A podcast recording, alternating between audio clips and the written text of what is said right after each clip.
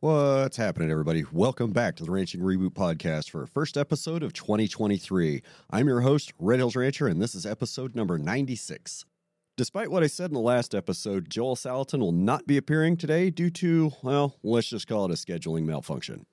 This episode is sponsored by our amazing patrons on patreon.com forward slash Red Hills Rancher. If you'd like to show your support for the podcast, check the link in the show notes.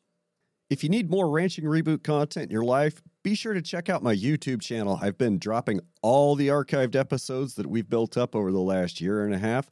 They're all on YouTube. A new one releases every day. I just wanted to take a moment to remind you about my Discord server. Discord is a great place to network and chat off of social media. We offer a welcoming and inclusive community where you can connect with like minded individuals, share your interests, and participate in discussions. If you'd like to come join the fun and discussions on Discord and see what you're missing out on, drop by the Ranching Reboot Paddock, our private Facebook group. Check there for a link, or if you're having trouble with that, email me at redhillsrancher.com with Discord in the subject line, and I will email you a link. This episode also sponsored by Bobo Links from Blue Nest Beef. Bobo Links are my new favorite meat snack. Simple and clean ingredients, gluten free, no grains, hormones, or antibiotics or dyes. Naturally preserved by fermentation, no nitrates, corn syrup, or liquid smoke. Bobo Links are tangy and delicious, individually wrapped for maximum freshness. I keep one in my pocket for a healthy midday snack while I'm on the ranch. Try Bobo Links today. Check the show notes for a link and use the code Bobo Reboot for $10 off your first package. All right, crew, I need to come clean. For the last two years, I've been taking grass fed beef organ supplements. A few months ago, I reached out to several different brands, and I'm pleased to announce that I found a brand that I can align with.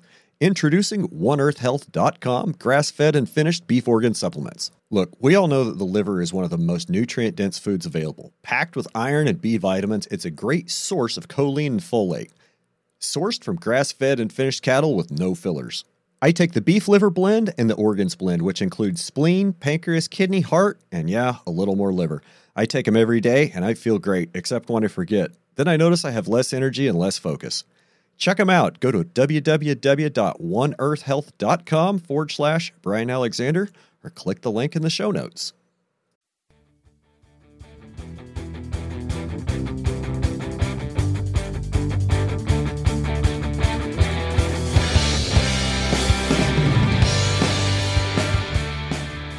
Well, Damian Mason, welcome to Ranching Reboot. It's good to have you here. Um, got maybe a little bit of a short episode today because we are both short on time.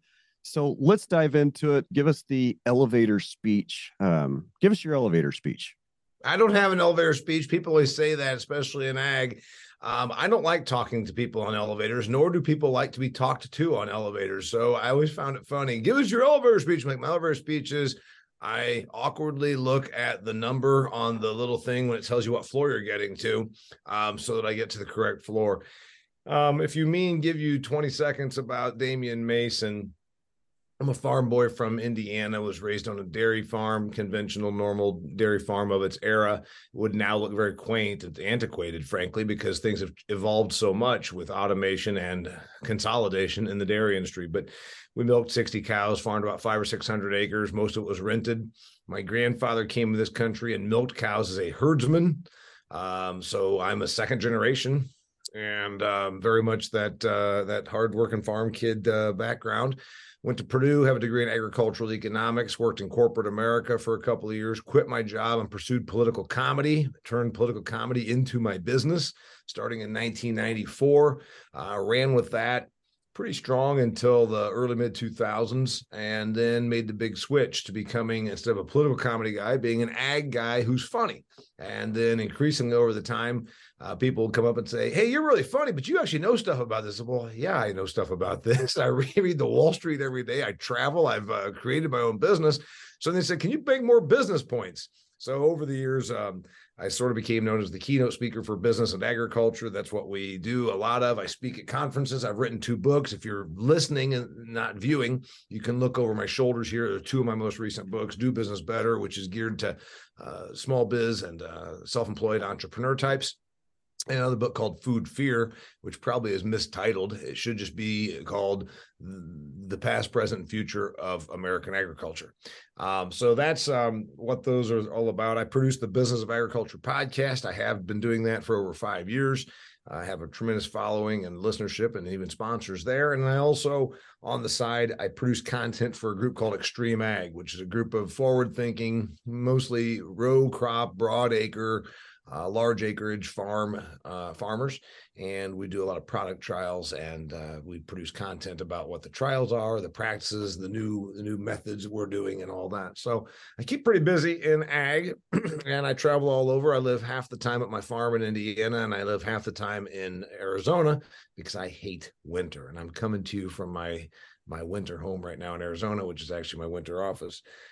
People always get that wrong, by the way, Brian. Oh man, you got there to Arizona for the winter. You missed a bad winter. And my wife says, Do these people not keep up with your social media feed? You were in Des Moines and Mankato, Minnesota. Then from there, you were in Saskatoon. How the hell do they think you've missed out on any winter? I'm like, Yeah, I do speaking engagements at business meetings for ag, which of course takes me all over to the cold country. And, you know, us ag producers, we like to have a lot of meetings when it's, you know, cold and crappy out, so we're not out not feeling the pressure to be outside working and we don't mind being cooped up in a conference room or an office. Yeah, and you know, a lot of um, audiences when you say you speak at ag conferences, because again, I live half the year in Arizona out here, they think you speak at ag conferences, you go and do farmer meetings. I'd say that one fifth of my audiences are farmers or ranchers, because there's so much ancillary industry, as you know. Uh, pharmaceutical calf medicine, uh, biological crop inputs, fertilizer, feed, seed, uh, finance, crop insurance, machinery. I mean, processing, food processing, distribution. So I get around uh, the table of agriculture pretty well, as you might say, from from cranberries to, you know, ethanol.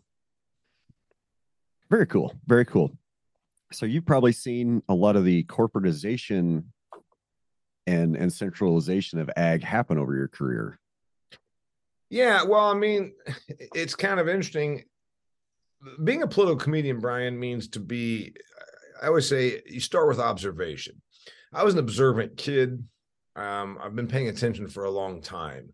You know, I used to read like Time magazine or watch uh, media even when I was a kid, and so I've been doing this for a long while. Whether it's about current events, political stuff, or agriculture, the industry that you and I both work in and were raised around. Um, there's this perception that, oh God, things are so different today than they've always been. Well, yeah, technologically, yes. Uh, right now, a guy is doing uh, Twitter uh, in a tractor that's driving itself and uh, doing the work that four tractors would have been required to do 60 years ago. Okay, that's change, yes. But, uh, you know, like consolidation, you said you used the word corporatization.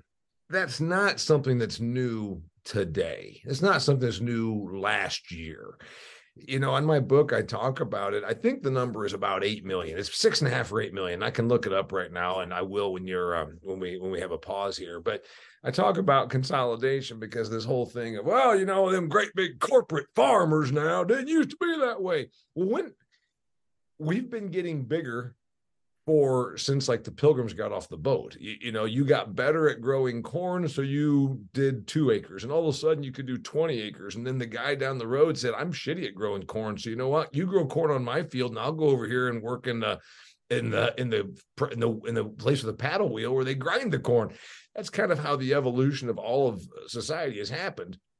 So have I witnessed the corporatization or consolidation? I think might be a more accurate um, thing. Yeah, but then we all have, and it's been going on for a long time. It's it's lamented. It is um, complained about. It is um, resented, but I'm not sure a that it's anything new. You know, we had like eight million farms in America in the 1930s, and today there are two million farms. Um, it didn't happen because some evil corporate titan came around and said, "Sell me your farm ground, or I'm going to uh, sick my private security guards on you." It happened because a lot of people are out there not doing very well, right? you know, there's you know, there's nostalgia for the old days, Brian. It's like, okay, have you seen the have you read the Grapes of Wrath? Have you studied what the farm economics of the 1930s looked like? So to say that we lost a whole bunch of farms during that time because of um, some evil. And I'm not in any way like, oh, Mr. Rah Rah corporate. I'm just saying it's kind of happened from a, an evolution of economics, and some of it I'm not sure that you would argue against. Um, I talk about that in my book as well. When you say the good old days, you know, the cows had brucellosis uh the the the the the child infant mortality rate in rural america 50 70 years ago was atrocious. I mean almost enough to make you cry. So let's not pretend that the good old days were always so good. And i um i guess i'll close it out on this and I, we can get back to the corporate part and the economics which is one of my strong suits. My father told you was a herdsman's son. Uh he broke his arm when he was an eight year old boy okay. and got a compound fracture. Compound fracture, poor kid out in rural America. You know, your dad's a herdsman milking cows for people. You ain't got a lot of money. This is before penicillin. It's the 1930s. They stuck a cast on his arm and got gangrene. They amputated it at the elbow. Came in the next day, still smelled gangrene. The doctor smelled a gangrene and said, ah, shit, Harold, we didn't get it all. And then went and cut his arm off a second time. I used that barbaric uh, illustration about my father's little boy to point out my dad didn't go on and on about how good the good old days were. When you think of some of the things that happened back in that era, we still had immigrants doing the labor. They were still poor, and you're talking about the 1930s here. Uh, and to boot, we had kids that got a broken arm and all of a sudden lost their arm and spent 70 years without a left arm on account of it. So let's be careful about how today things are terrible and somehow things were good back then, I guess is the illustration I'd like to use. And, and I totally respect that. You know, we have made some very significant technological advances, you know, but some of those I, I, I kind of question. Um, you know, a great example of you know, get an arm injury and having to have amputations. Would that have happened in in 1950 and 1980 in 2010? Yeah, probably not because we know we know more things. We have better access to information. We have better access to medical care. But what we also have access to is we also have access to a lot of things that we don't understand, which I'm, and I'm thinking of like some of these um, some of these chemical weapons that we've been using to farm with, you know, insecticides, herbicides, pesticides over the years. Um, and we can we can go back like DDT. We remember DDT, right? We had to quit using DDT because we almost extincted the uh, the California condor. And it was hurting bald eagles. And it seems like we could have learned a lesson there about mass use of, of pesticides and herbicides and what they did down the food, you know, on down the food chain. Um, and that was a tangent I really didn't intend to chase. So going. well, you told me we were going before you hit the record button. You said we're going to cover demographics, inflation, land access, and the fowls you feed the world. And then you went off on DDT, and you and I are at absolute polar opposite ends on that one because I can point out the National Science Foundation or National Academy of Sciences, as it were, stated at one point that they believe that DDT an overused insecticide to your point overused insecticide that did have a well was amazingly effective was why it was so overused and it was incredibly affordable. Uh, national academy of sciences says that worldwide they think that ddt saved 500 million lives from things like dengue and malaria. Um, ddt was not banned in fact, I'm I've got a whole episode of the Business of Agriculture podcast devoted to the DDT comparison to climate change and the hysteria crisis perpetuation that is not really based in science or fact. So, did DDT have some harmful effects? Well, first off, we overused it. And same with glyphosate. You could say that. I mean, you're you're probably on the same page as that. Glyphosate tremendously effective, but way overused. It's the world's most used herbicide. Why? It's cheap and it's generally effective. It's been overused. Now we have all sorts of glyphosate tolerant, uh, you know, plants, uh, weeds. but on the DDT front, um, here's the tough part. Um, they used the eagle. The activist groups used the eagle, the American symbol, uh, and said that eagles are going to go extinct because of DDT, and that actually wasn't really true big thing is that's a kind of a bigger thing here, Brian, about activism versus science and reality. And this would be of all things a time to talk about that with all the COVID and, and whatnot and some of the findings that we're going with there. But we don't need to get into that that whole ship. Big thing I think you're pointing out there is we've got progress. Um, and you're going to say probably maybe what I think maybe you're saying there is is progress always good, or or do we deem things um, advances that also might have a few um, some of the advances come along with a a negative. I'll tie it in. Okay, so as as farms get bigger, corporatized, and you know we have these large for-profit corporations that you know fund research projects, fund research centers at universities that fund lobbyists that take out ads in print magazines and on TV talking about how great the chemicals they're developing are for the world.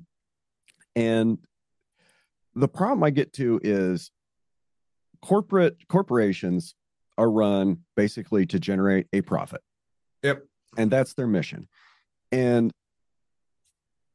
everything else comes secondary to that. Environmental effects, human effects, everything kind of comes secondary to that you know the holy altar of corporate profits. And i'm not saying that's evil because we need a certain amount of that you know to maybe drive progress in the world right?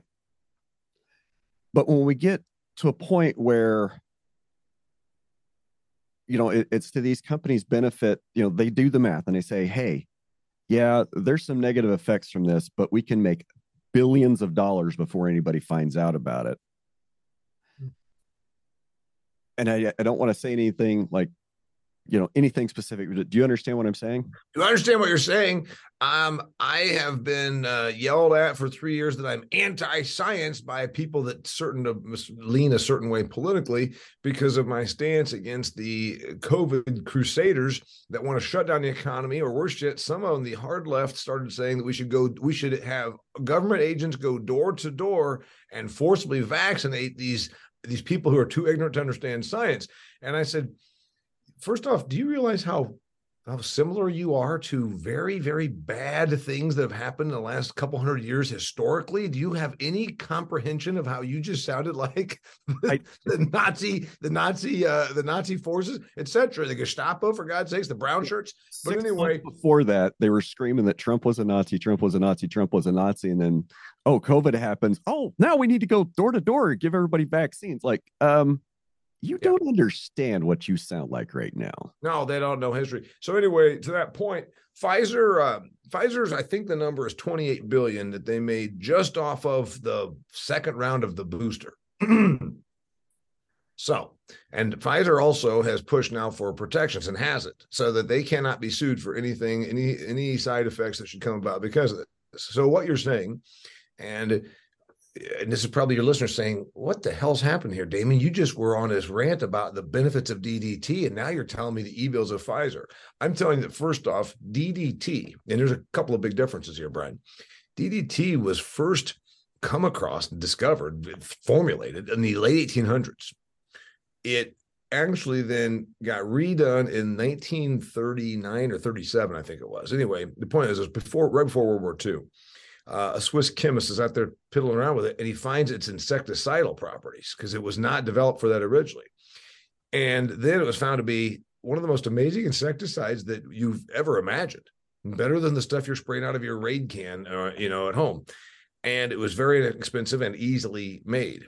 So that's why it became so good. And you're talking, and this is I talk about it in in my uh, ag book.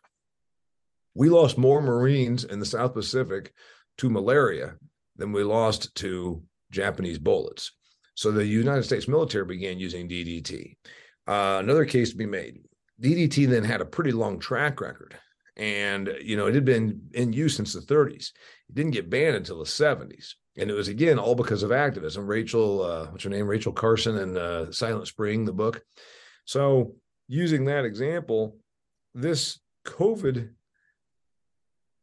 vaccine, which is really not, it's not was, a vaccine, it's experimental gene therapy.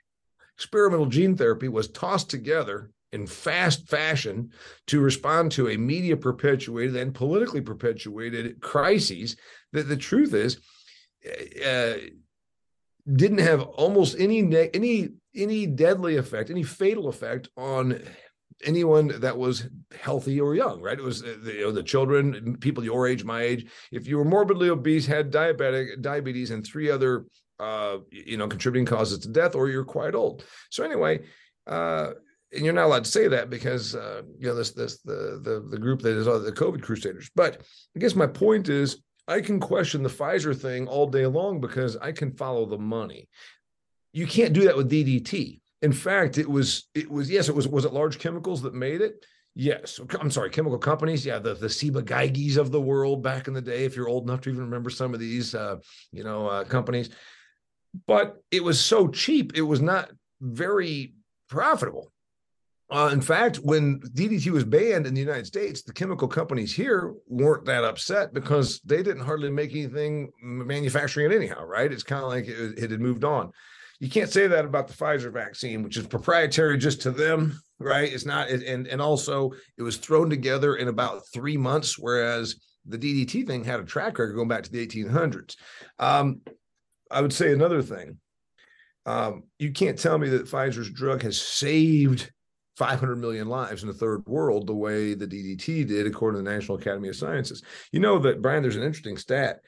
We used to lose some years in the American Southeast, and you're talking going back to the 40s, 30s, 50s. Remember, the American Southeast was not the new South like it is now. It was, it was damn poor, right? I mean, right. all the, the and we still have the poverty levels of the Mississippi's and the Alabamas and you know Georgia, West Virginia, et cetera, the Southeast. But it was worse back then. We used to lose some years a million people would die of malaria in the in the United States. Um, after World War II, the government embarked on a huge DDT mosquito eradication uh, plan um, by 1952, there were three cases of malaria in the whole United States of America. So going from like losing a million Americans to malaria to three cases in the whole country. So I can make that case about DDT. I can't do that for the Pfizer thing because, as you said, it's not even really a vaccine. It was rushed, to say the least, and it was politically motivated, and it was obviously uh, pushed through a regulatory process that never would stand up to scrutiny if it was truly the science. So anyway. Yeah, my doctor friends tell me that uh, aspirin, like there's no way that aspirin would be approved as a drug today during the current, you know, under the current FDA guidelines that we couldn't have aspirin because nobody can tell you how it works. and I asked him, I said, Jeff, isn't that true for pretty much most medicines? And he goes, Well, yeah, we really don't know how they work. We just kind of know mostly what they do most of the time. That's kind of a little bit scary. It maybe it's a little bit frightening to figure out, you know, to to see maybe these scientists don't really know what they think they know. And well, let me tell you. Oh, go ahead. You you said something. You said something about following the money about you know with with the research with the Pfizer thing, and you know like it, to kind of get away from from COVID, uh, that follow the money I think is really applicable if we're going to talk about like the great sugar lie. And I think to some extent, I think the follow the money that to me says that there's there's science, quote science and research being bought. And I wonder, you know, just like they're saying, oh, the you know, COVID vaccine is safe, this is safe, this is safe. Well, who says it's safe? Mm. Your study that's paid for by your company said it was safe. Mm-hmm. I where where's the independent verification? Where's it, it's really fishy that you know trust us we say it's safe because our research says it's safe but if it's not you can't ever sue us because we're legally protected from liability yeah and brian you're missing out on the other part of it if you then imagine imagine uh, and okay, maybe your listeners are not old enough to remember this. You know, like Jim Jones, the Guyana tragedy, where he took uh, what, you know, thousand or so of his of his devout cult followers to a third world country, and then uh, they and got them all to commit mass suicide. And you look back and say, "Oh, those people are crazy. How would anybody believe that?" And and you just you can just hear that you can hear the afterthought now. Well, they were drinking the. That's where drinking. By the way, dear listener, if you have no idea what I'm talking about, because Brian's nodding his head, he does. Google. Maybe don't use Google. Use a different use a different search engine that might actually not filter what you're allowed to see. Jim Jones, Guyana tragedy, drink a Kool Aid. That's where it all came from. And so when some of us that are more skeptical, that are more well read, that have this thing called critical thinking capacity, started looking at this COVID thing, and said, Good God, I've seen this before. And it becomes this thing that, and, and I read an article and it was pretty in depth about the psychology of humans. And we are, it's a tribal thing. It is very much a tribal thing. It's better to be in the group for survival purposes than to go against the group and then be outcast because you get eaten by a saber-toothed tiger. Okay. So it's better just to go along with the group. And who is the group led by? Is it the smartest scientist? Generally not. It's the person that can command an audience, who might be an alpha male or an alpha female, who can speak articulately, articulately, and who also is not against doing whatever it takes to be the leader. And that might be lie, deceit, uh, you know, be deceitful, whatever those things are. And if you start looking at the humans as a tribe, and looking at us being out there and it's, it's us, a fire, and a saber-toothed tiger out there in the wilderness. The point is, the average human would rather be in the group and wrong than be outcast from the group and be right. It takes a lot of balls and backbone and fortitude and and I mean and and thick skin to say the least to go against the narrative. And that is exactly what you got to do. So when you start following this money, Brian, now, I know this is an agricultural podcast, but it doesn't matter. You know, I've used the DDT thing. It took balls and backbone for me to stand up to you on your podcast that you invited me on to tell you I disagree with you about DDT. And I believe that some of those stats that you actually referenced about the bald eagle are actually uh, overstated by cause groups. And the thing is, that's what does not happen. There's no disagreement because I'm terrified of being outcast. I'd rather be in the group. And you know what? The whole COVID thing or or GMOs, or climate crisis. I can bring up any one of these that have a tinge of science and say it's like the worst element of us being at grade school. Imagine you and I are at the grade school on the playground and the bully's picking on you because you're bald and have a beard and you smell like cow shit. And so I think it's funny to go ahead and jeer you also. And then seven other people that are not as tough, they're not as, they're kind of weak. Well, are they going to come over and pick uh, stick up for the kid that smells like cow crap and is bald and has a beard?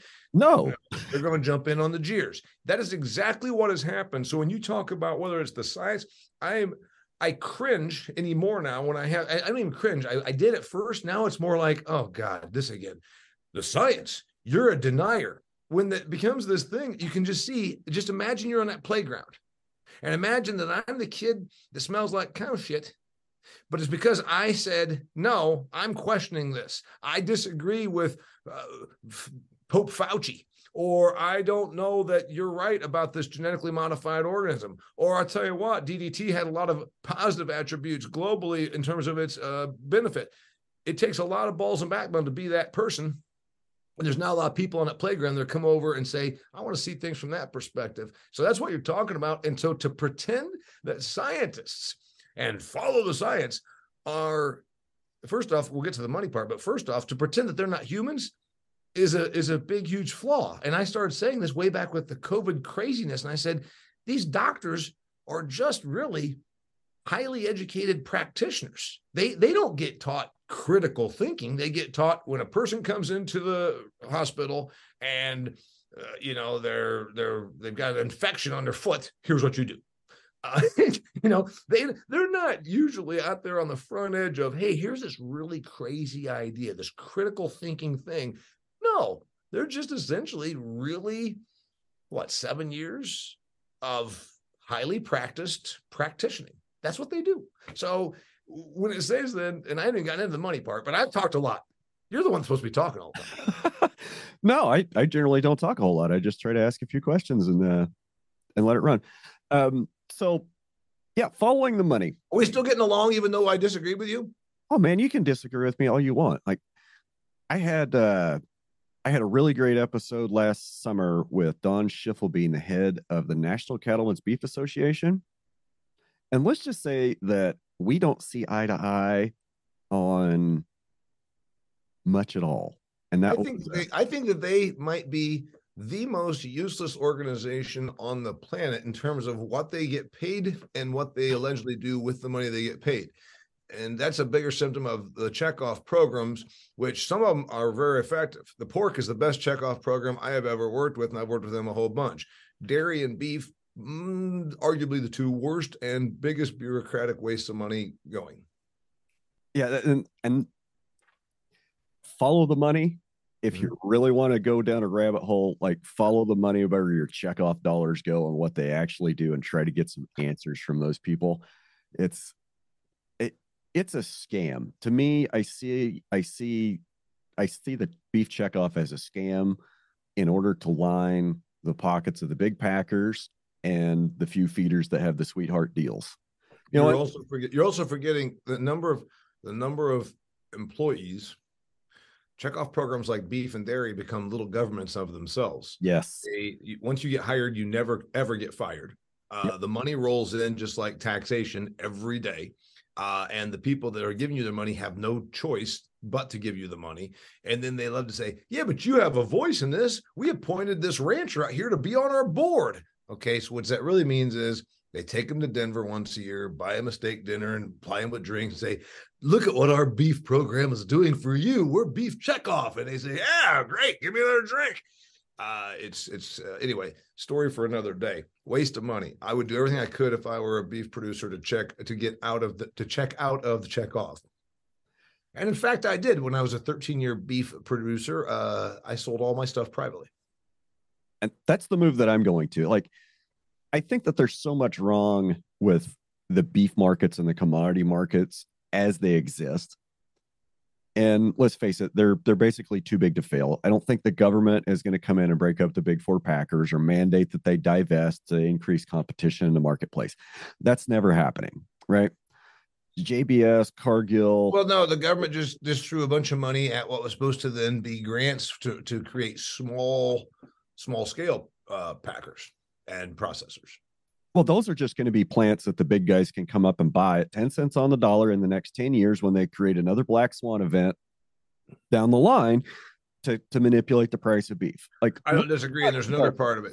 Um, I had somebody on here that was uh, on my podcast that's a huge and like they, they they look at meat markets all day, and the amount of money that was going to be tossed at this, it was going to it would have added like Uh, three percent of capacity or some ungodly amount of small. I mean, you, it, it, it, it's a drop in the ocean, is what I'm saying.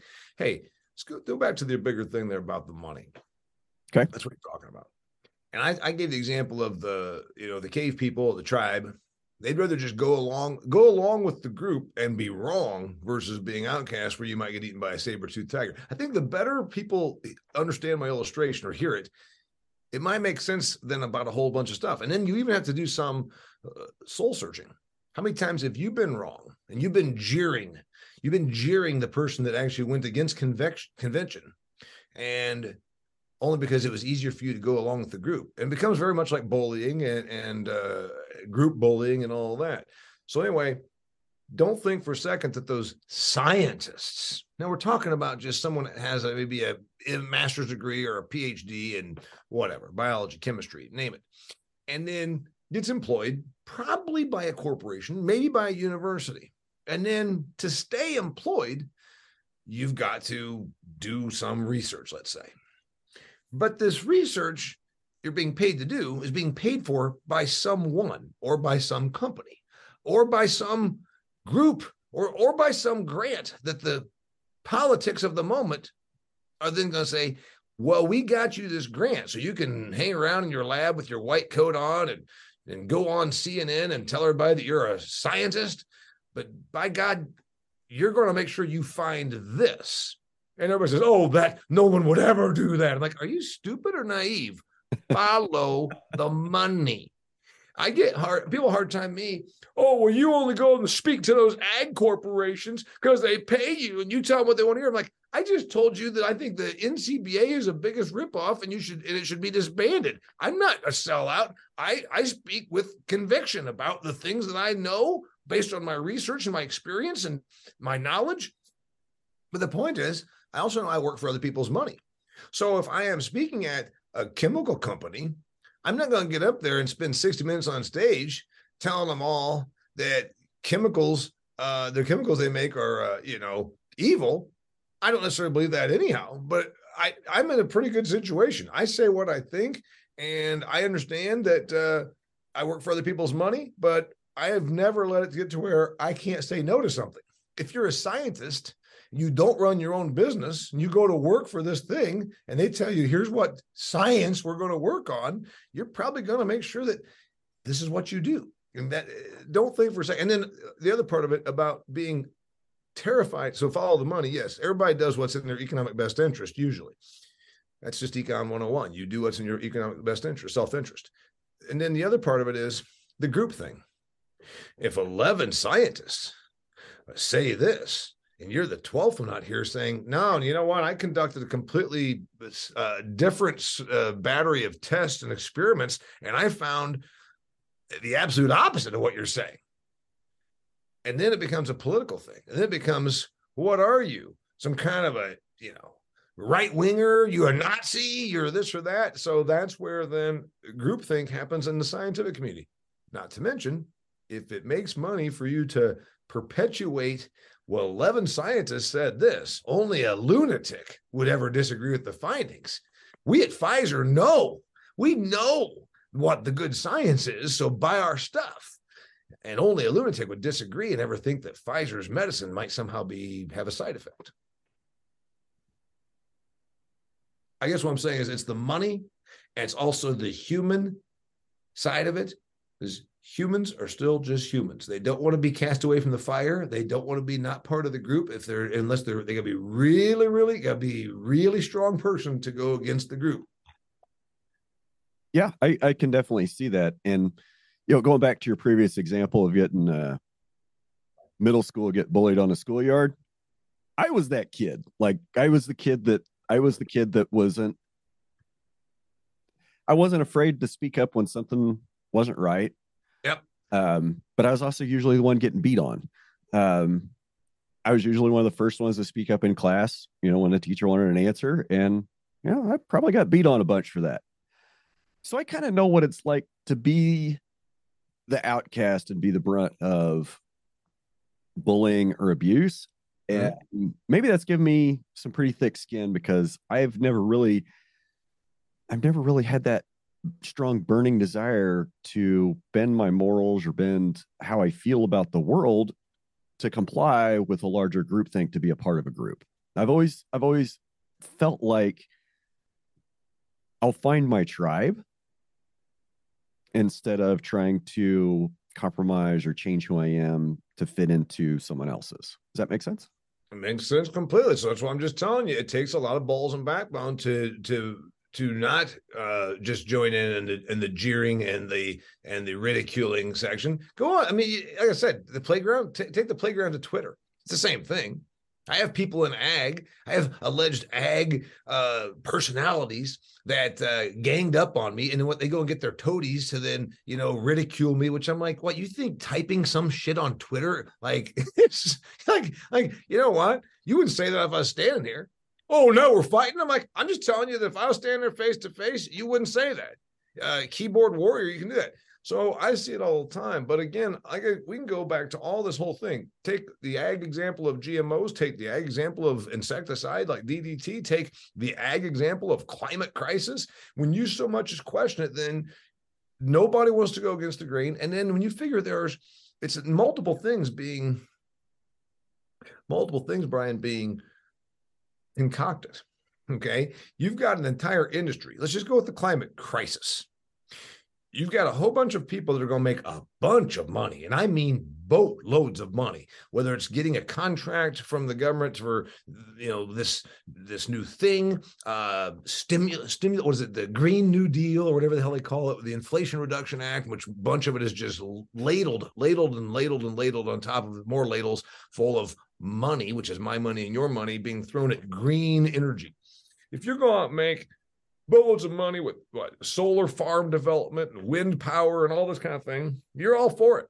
And then, of course, you make sure you find some scientists that say, "Oh God, climate crisis," and the stu- the claims they make have got, become increasingly ludicrous.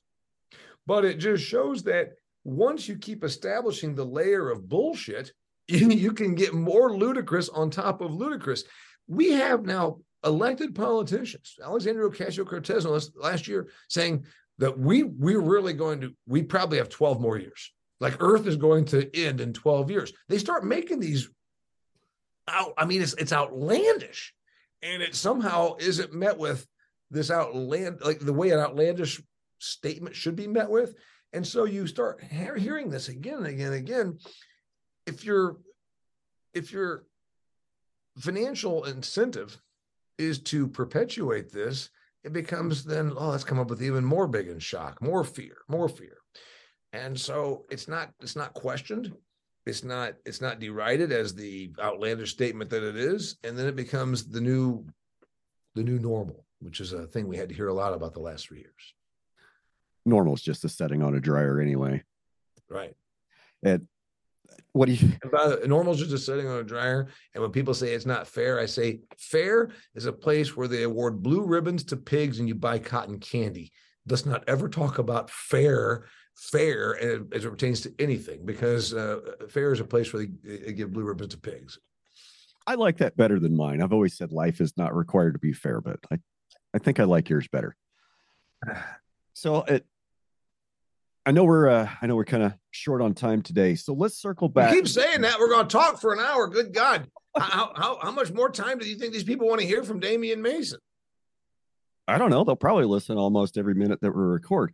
Um, so let's let's talk about you know we're talking about following the money and inflation reduction act pumping i don't know what another 1.8 trillion dollar spending bill that they just passed last week those are two separate things 1.7 1.8 trillion was just new spending that was all just completely full of pork the inflation reduction act was about a trillion before that just a few months ago of which i think a little more than half of it was all tied to Green New Deal.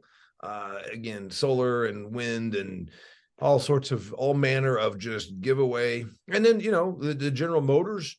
Uh, General Motors got a whole bunch of uh, incentive out of it, so it's government motors once again. So um, it's it's tragic to be honest with you because it creates it creates outcomes that are not anywhere close to economically incentive and economically uh, justified i should say they are justified because you're you're chasing the money but it was not it was not from a it was not from a organic reason it was from a government tossing money at it so then it becomes oh i can go and buy an electric car now because i get $15,000 of tax credit for doing so. Well, would you have ever bought a ta- uh, electric car before? No.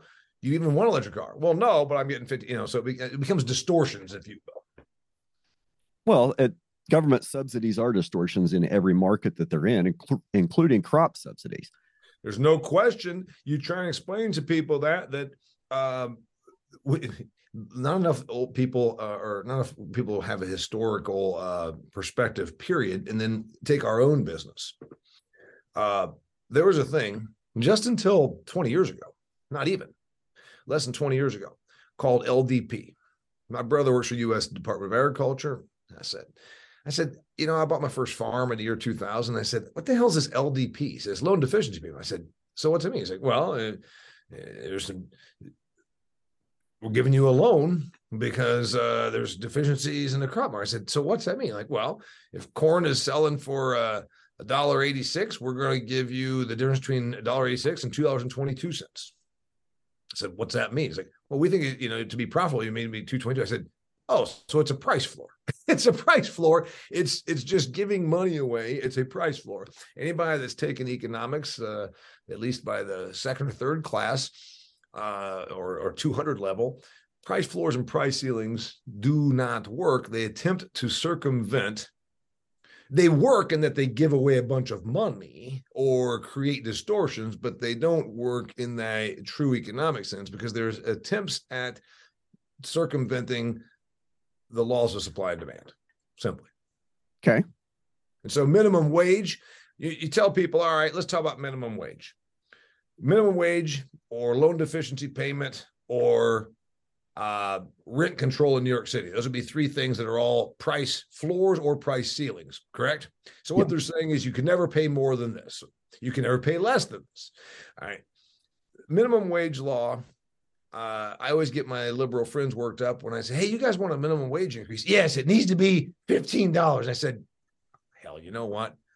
That doesn't seem generous enough. If we're going to just arbitrarily pick a number, which is what minimum wage does, because it's not tied to true forces of supply and demand, say if $15 what would and they said it just would feel good because these poor people i said hey if $15 makes you feel good let's feel 10 times better let's make minimum wage $150 an hour huh well it's 10 times as much it'll make you feel 10 times better well you're being ridiculous said and so are you because if the marketplace has determined i own a dry cleaners and i start offering $5 an hour nobody will show up and press my shirts.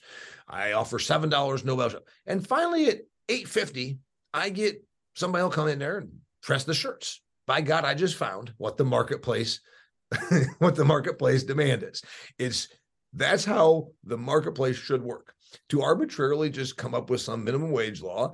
And I said, so if you're going to make 15 bucks, let's do 10 times that 150. Well, then what would happen? I said, well, then Damian, instead of charging $8,000 to go out and do a speech, I'm going to charge 100 times more than that because I have to. Because the point is, if you're telling me that everything's going to be 100, 100 times more, 100 times better, I'm going to charge 100 times more also. So I'm going to just, and you use that example like, well, no. I said, okay, so you think that we should bring up those people, but nothing else is going to go up from there because now the dry cleaner is going to say, well, wait a minute, at 15 bucks, when I was, I had somebody that was doing it for eight bucks ah, crap, I'm going to have to charge twice as much for everything that that person touches. So they don't understand that. Price floors um, is what a minimum wage is, and that's what a loan deficiency payment did. It said you'll never make less than call it, you know, two dollars and a quarter for a bushel of corn. And I don't know the exact numbers. I'm pretty close going back historically on ag economics, and so I'm sure someone right now that was in all the LDP programs in Iowa is going to say, "Oh, you know what you're talking about? It was two dollars and twenty one cents." Okay, whatever the number is, it was a price floor. It's very similar. It's, it, it's an exact comparison to minimum wage in that it's attempting to circumvent what the real cost I'm sorry, the real price in the market uh, for something would be. A price ceiling would be like the rent controls in New York City. They say, you know what? Rent's too high, so you can't ever charge. You can't charge more than a thousand dollars a month for this apartment, or whatever it should be, two thousand dollars a month for this apartment. And the reality is, someone would pay four thousand. And so what happens? All sorts of things happen. Uh, you, start you start sleeping with the the landlord uh you know you you pay pay under the table you do all kinds of things to circumvent the distortion of a price ceiling. Yeah for sure. And this commodity programs like they exert a similar pressure on land price. Does well that... you could argue that they prop it up. Yeah uh, my farm ground in Indiana that I own has is worth a lot of money because uh, I can rent it. Uh, in this case, I rent my farm ground to a dairy operation. He has alfalfa and corn on my fields that he then feeds to his cattle. Okay, you can rent that out. But here's the question. And you know, we're, we're talking about business and economics and agriculture. It's I would I'm going to take the standpoint and the viewpoint that there's almost nowhere you can go in this country and buy land and make it cash flow with any sort of agriculture operation. That's probably true. And I think that's been that way, Smile. I'm taking a picture of you and I for social media while we're doing this, dear listener.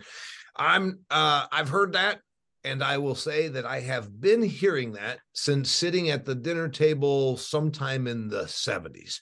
So to pretend that that is a new phenomenon would be uh, inaccurate and also historically unastute. It's been that way for a long, long time. So, um, and, and, and you know what? That is news to a lot of people. friend of mine, Purdue roommate, year or two ago, uh, before this most recent run up in farmland values, said something. But I said, "Hey, there's a chunk of ground." I said, "I'm I'm okay, but I might be half. Would you want to go halvesies?"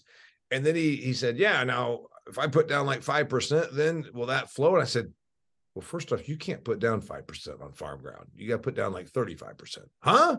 I said, this is not like a house in the suburbs that you're going to live in with your kids. I mean, I said, you're going to put down like 35%. And even then, you'll still have to probably kick in some each uh, month or each year because the cash rent isn't going to quite cover it. So you mean tell me the cash rent won't cover even 65%? I said, mm, probably not.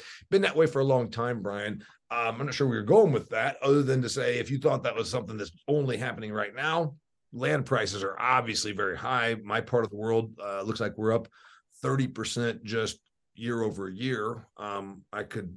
Well, okay. so the direction to go with that is so is is land access. Mm-hmm. Okay, so demographically speaking, average age of farmers and ranchers in America now 60. 60, which has only gone up for the last 10 years, right? Forever. I mean, it keeps, it's probably been going up forever. Up and up and up and up and up. Yep. People aren't living any longer. Land cost keeps going up and up and up.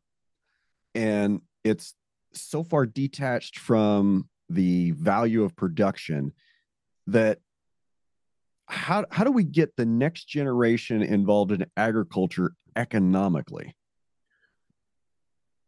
I'm not sure that it's detached. The words you just said were detached economically or detached from decoupled. That the, the production value is decoupled from the purchase price. And uh, we not necess- not necessarily true. I tune into because my alma mater. I tune into Purdue uh, Department of Agricultural Economics puts out webinars. I try to watch them uh, to keep my head sharp about things that maybe I'm not as on. Uh, they were saying in their June webinar. Now, granted, we're recording this in, in uh, December, um, so six months ago, they said this looks like the biggest numbers on net income that we have seen since the mid late 70s which was in i know you're you're out there in cow country and in grasslands but my part of the world where it's you know corn and soybeans predominantly they compared uh, this year 2022 to the 70s which were the golden era right for a while one of, one of our big super cycles. And so when you said it's decoupled it's not necessarily decoupled at all. 2022 um, we saw record farm income net farm income is at an absolute record up like 18 or 14 percent year over year and last year was one of the fourth biggest uh, net farm incomes. Granted we have inflation but also uh, the farms made money. Um, so if farm ground is selling for a lot of money and it's because farmers and ranchers made a bunch of money farmers more than ranchers i know because beef wasn't quite as good um, so you'd have a hard time saying it's decoupled. And then if you're a pure investor right now you'd say, okay, um, stuff in, in my part of Indiana selling for twelve to fourteen thousand dollars an acre, but if it rents for three hundred and fifty, you can run the math. Let's see, three fifty just for the fun of it. We'll take it uh, on to fourteen thousand. Three hundred fifty dollars divided by fourteen thousand. It gives you a two and a half percent return if it's cash on cash. That's not counting some property taxes you're going to pay on it. You'd say two and a half percent return. Who would invest their money on two and a half percent return? Well, right now you're getting negative 19 in the stock market. Your CDs are probably about uh, half a percent. And then there's this idea that farmland has always been acceptable to make a low return, but it gets it gives you a return every year, and it also is something you can go out and touch. You can feel it; it's tangible, and it supposedly has got upside. Now, some of us that lived through the 70s and more importantly the 80s know that farmland does not always go up. Um, I saw it go down by 60 to 75 percent, uh, 60 to 70 percent for sure uh, in the 1980s. You think we're heading to see another one of those early 80s type corrections again in our in our agricultural land price as we move out of this and as we move deeper into this era of of hyperinflation that we're kind of seem to be getting into? something made me uh, pause the other day. I filled up my Ford F 150, about 30 some gallons of gas. It was $3.13. Um, that, because most people don't even think and connect the dots between fuel, energy, and and and everything agriculture, but they are um, you know attached at the hip in many regards. So the inflationary situation, I started saying two years ago that we were being lied to when they told us it was transitory. And I'm like, what does that even mean? Oh, yeah. Oh. You don't print $1.5 trillion and call it fucking transitory inflation. That's no. so, but I, when I filled up with gas, I'm like, okay, these energy prices um, have stabilized and come down a little bit. Um, on land, I think we saw a big run agricultural people, as you know, hate to pay taxes. And they love land because it's you know same reasoning touch it and feel it you can pass it on to your kids you can go out there and drive around on it you know ag people like land. I own land and i you know i don't i wouldn't have to i i wouldn't have to i just i own it because i went back and bought it. I didn't inherit it. Um i like owning my farm ground and i would own more farm ground but i wouldn't buy farm ground at these multiples. Um do i believe to your bigger point is there going to be a correction the last chunk of farm ground I bought, uh, well, I guess I did buy a little bit this year, but it was just more changing an arrangement with my sister. But we're up about a hundred percent in four years. So you tell me, uh, historically, an asset class that has gone up, uh, say, single digit percentage each year. And and I know there's going to be people say, "What are you talking about? In the last 20 years, it's gone up 11%." Okay, let's go further than that. Let's go back 60 years. Okay, the era of modern agriculture, but from the time we invented the John Deere 4020 on. Okay, let's call that the mo- more modern era. So in the last 60 years, the asset class of farm ground has gone up, you know, mid single digits to high single digits, probably. At best, it's gone up seven to 10%, whatever. That's not 100% in four years.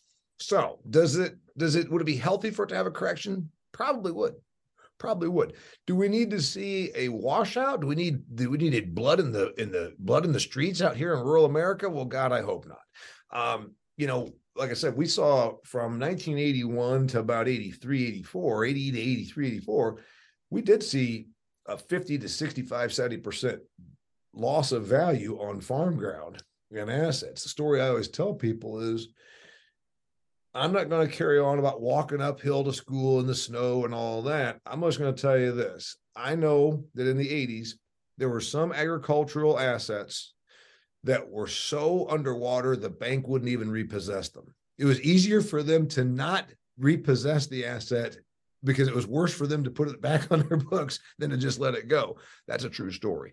Are we going to see that? I don't see that happening. Interest rates have doubled that's the other thing, Brian. A lot of people get wrong and say, oh, interest went from 3% to 6%, it went up 3%. No, it, it went helped. up. It went up 100%. It went up 100% because going from three to six is a doubling. It, it, the rate is 6%, but it didn't go up 3%, it went up 100%. So when you say, okay, when you double the cost of something, if I doubled the cost of a my F-150, if I doubled the cost of a this pin, it should have an impact on demand, right? I doubled the price of it. So borrowed money, if you look at it as the product that it is, meaning it's it's a product, if I doubled the cost of borrowed money, there should be less demand for it, which means after these cash buyers get through their their uh, you know their mattresses and what they've been sitting on cash you would think that there could be i i personally and everybody's like, oh, well, you're not the real estate expert. Well, I've called a bunch of them before. I called a 30% deduct from the last high, and I was almost to the penny right from 2011, 12, 13. I said, we're going to go down about 25 to 30%. We need to. I could see that. I could see a 25 to 30% deduct, and I could see it being almost healthy to do so. First off, borrowed money is going to be one of the reasons. Uh, if other asset classes begin uh, giving a return, um, when my neighbors out here in suburban Phoenix start asking me about farm ground, it tells me that we're at a peak. when when the when the doctors in Scottsdale, Arizona, want to know why whether they should buy farm ground, I'm like, oh no, that's time to sell. Um, so what if we did go back 25%? We're talking about giving back one year's appreciation in my part of the world. In, in the corn belt, we're up about 30%. So let's say we did a deduct of 30%, and we did that in the next two years. That means we'd take two years to give away what we went up in one year.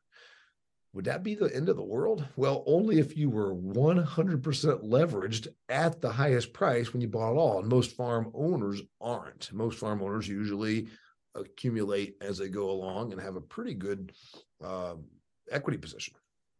Okay. Uh, so where do we go from here? So moving moving forward in the future, like I think it's going to be less affordable for individuals to be able to afford to purchase land to start an agricultural operation. And because of, you know, how high land prices are, we're seeing more, you know, let's say corporate ownership or group ownership or absentee ownership of these farming and ranching operations.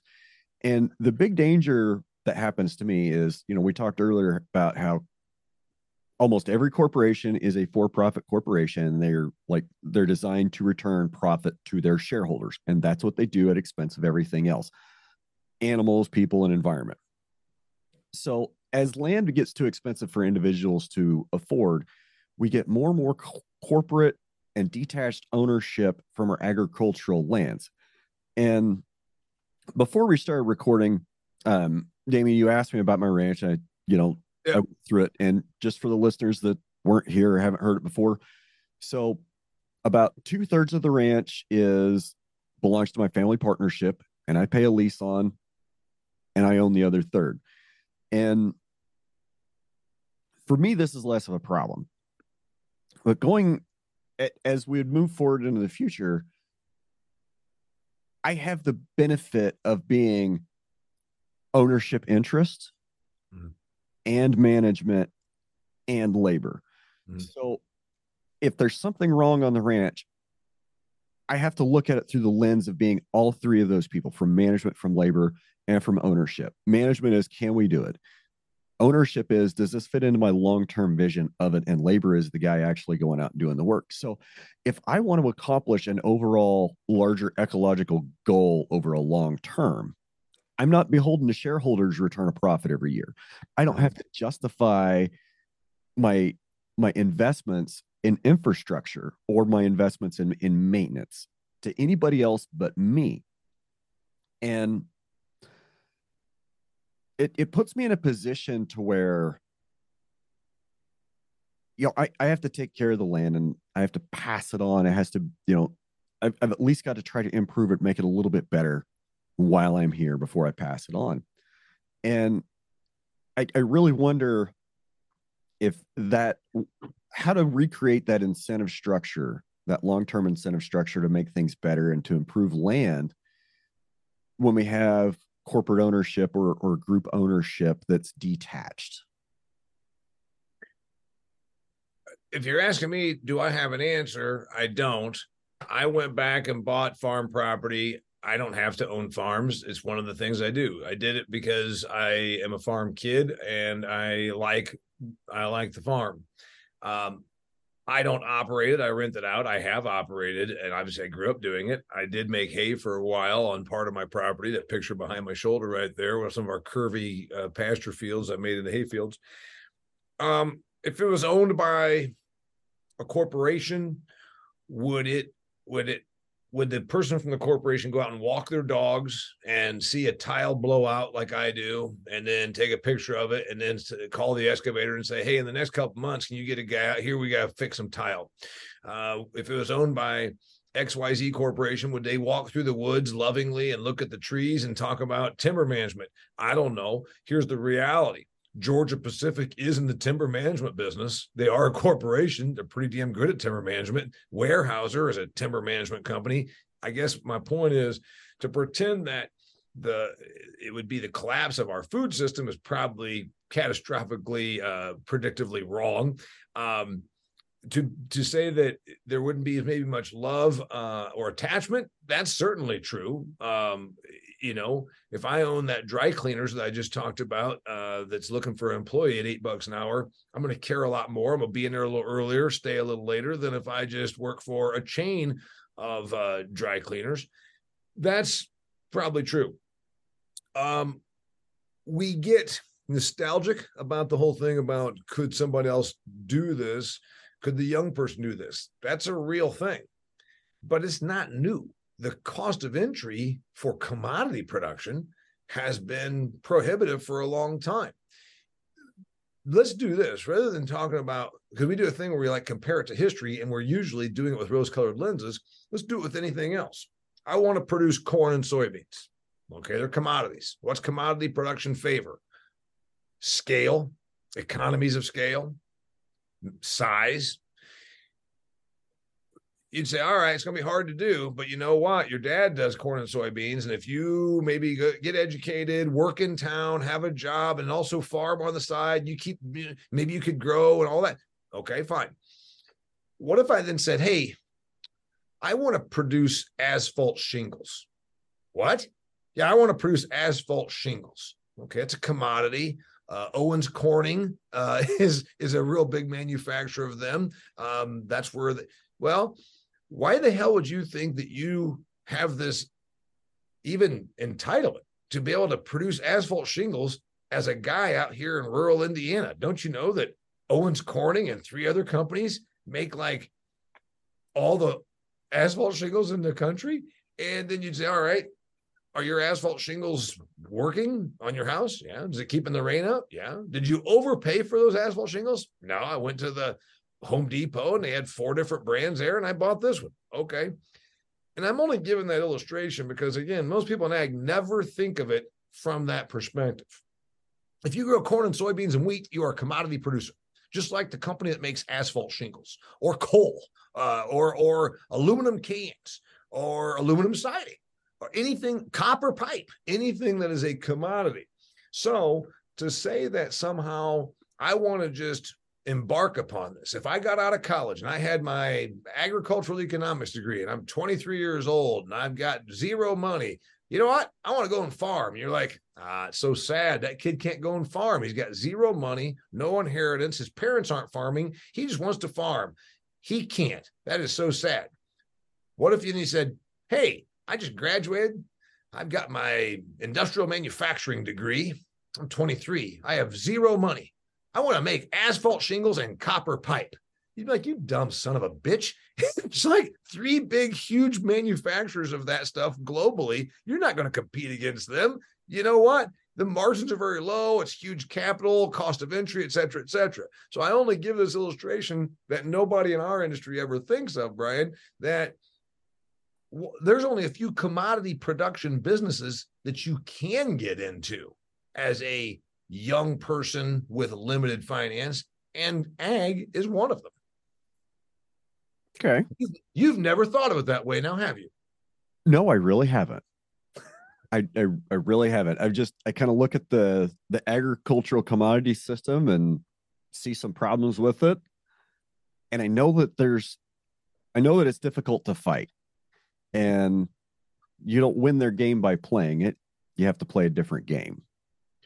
Well, that's the other thing. Okay, and and again, I, I I'm an ag guy, so I'm not saying this to be mean. I'm telling our ag people think from a different perspective. I've had to hear this my whole life. I'm 53 years old. I've had to hear it my whole life.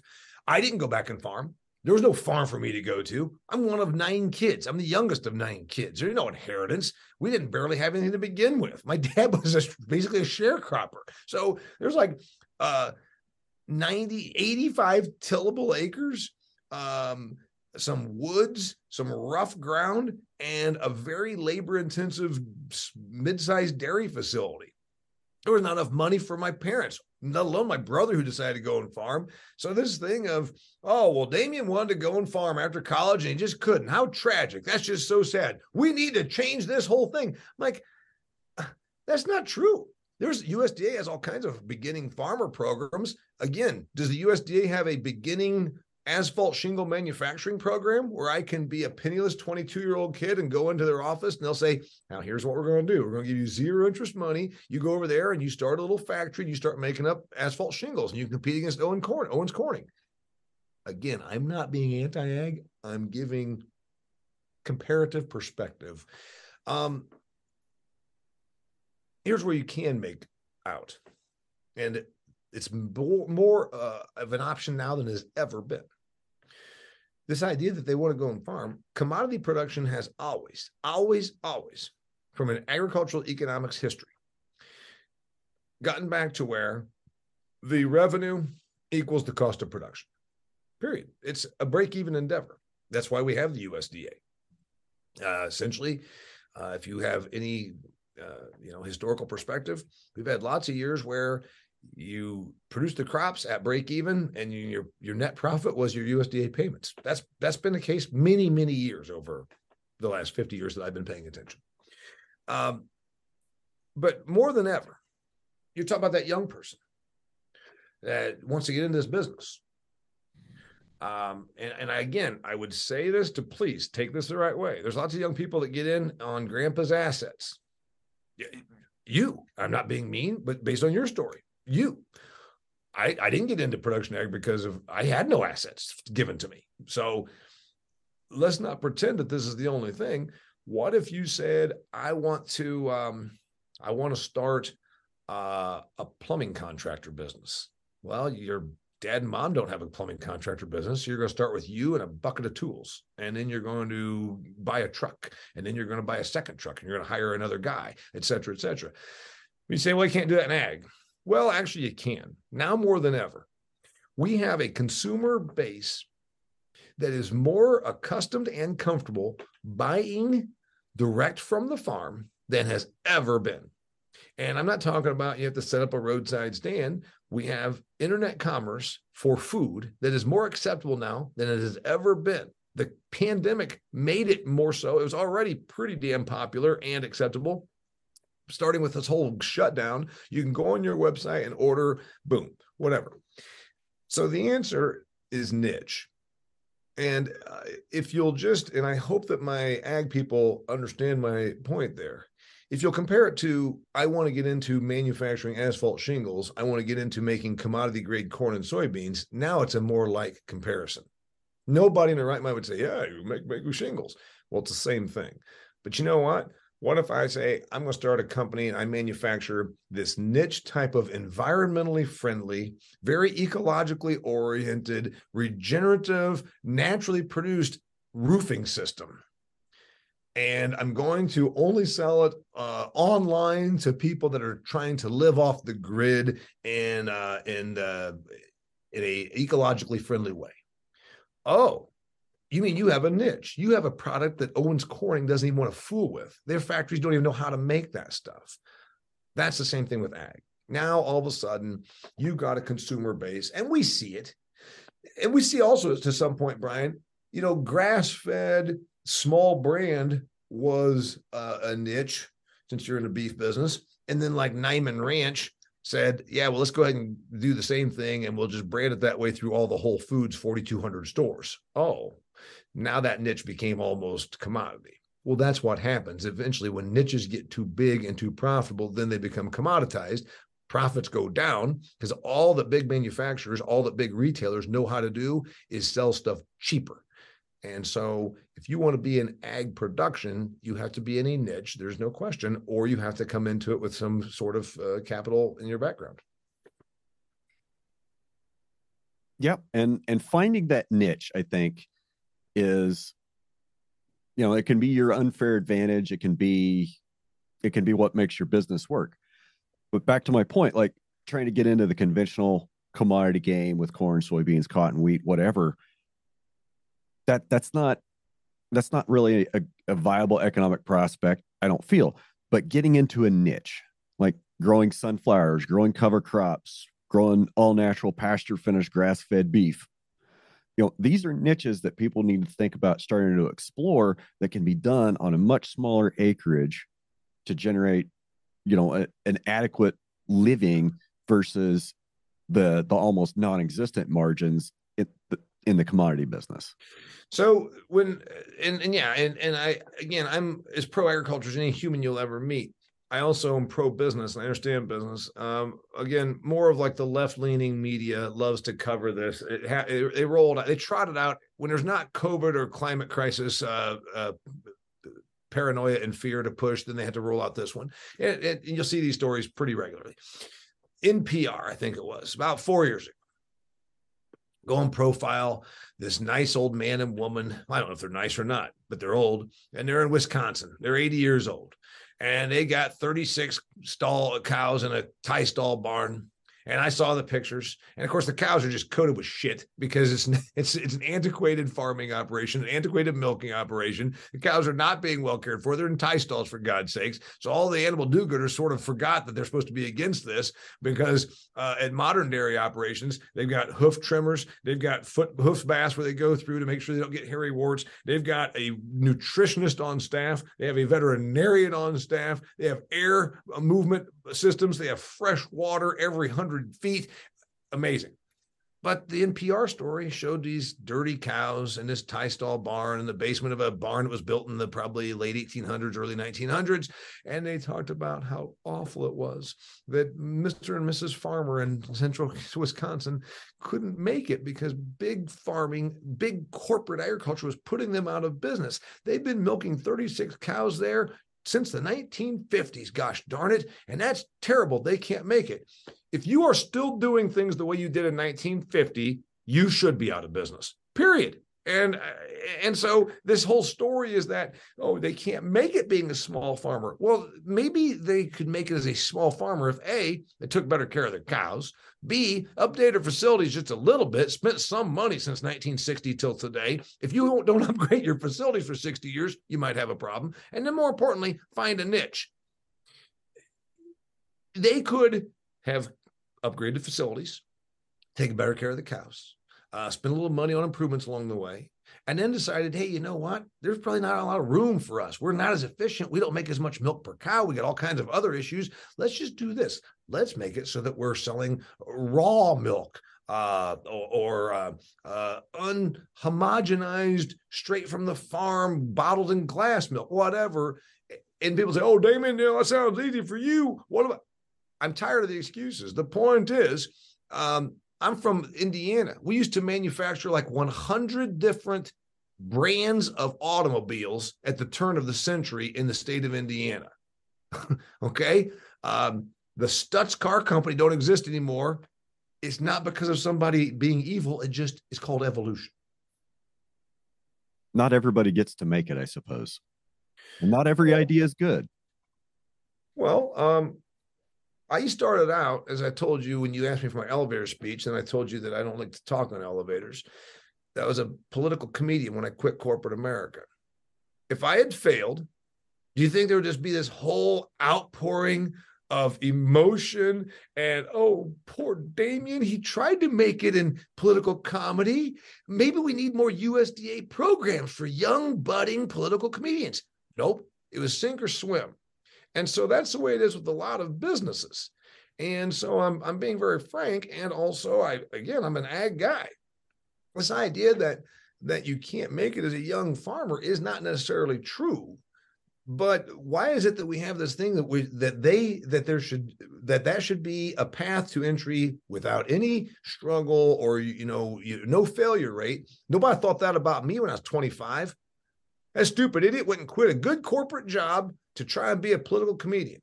Now I'll tell you the other part about keeping up, modernizing, evolving. My political comedy act, Brian, was very unique. It was very special. I dressed up as Bill Clinton because Bill Clinton was the president of the United States. So my political comedy act involved me dressing up as Bill Clinton with makeup and wig and hair and all that stuff and a suit. And I did a political comedy act in the persona of Bill Clinton. So here it is, the year 2022. Huh? He was such an easy target. Yeah. So here is the year 2022. Bill Clinton has not been in office since the year 2000. What if I told you, Damian Porter, what if NPR came out and did a story and said, here's this poor man.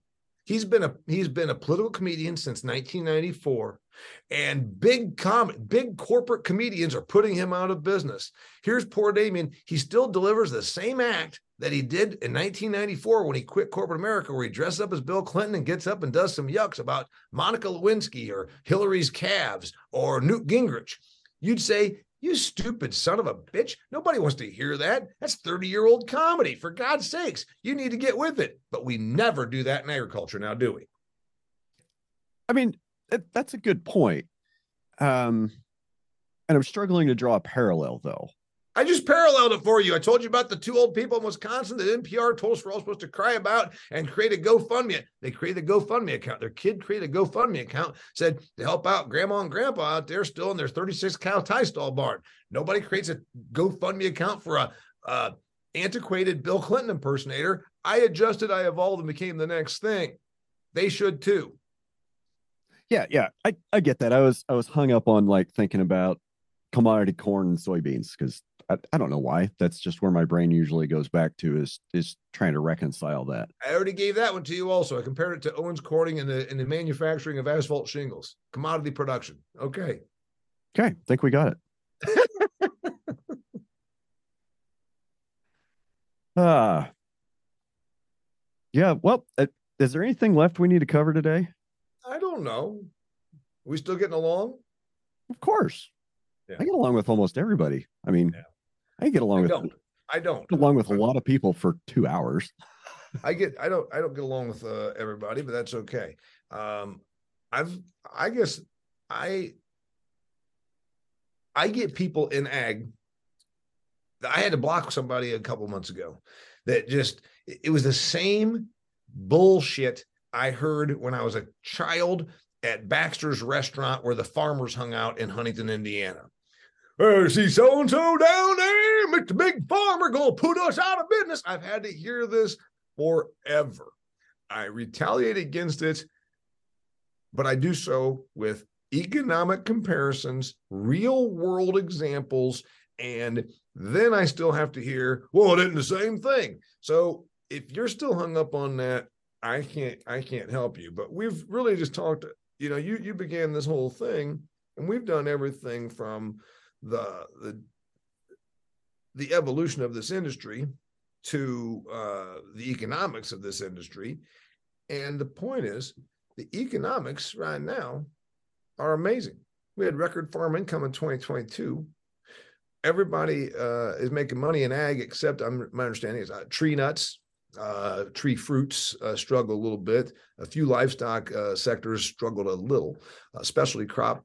But in general, it's never always good for everybody. And also, um, the the niche thing that we've just discussed, you could earn a living in niche agriculture more easily today than you could have at any other time in American agriculture. Um, you've got to be a bit more of a marketer. You got to be a bit more of a promoter. That's it. Commodity production favors size and scale, and it always has. And I think COVID has really helped a lot of small producers, a lot of diversified producers, niche producers find their find their markets and find their consumers. Yeah. And and like I said, it's more acceptable and accepted than it's really ever been. So that's that's a bonus for, for most everybody. So here's the biggie. I appreciate you having me on here. I'm not sure we got to everything that was on your uh, list, but I think we got through a bunch of things that weren't on your list. So there you go, my man. I I very rarely get through everything on a list. and that's that's perfectly okay. My listeners are they're probably used to it by now. So close us out. Let us know where we can find you on the internet and how to get a hold of you. And what and what was your podcast again? The Business of Agriculture is the podcast, The Business of Agriculture.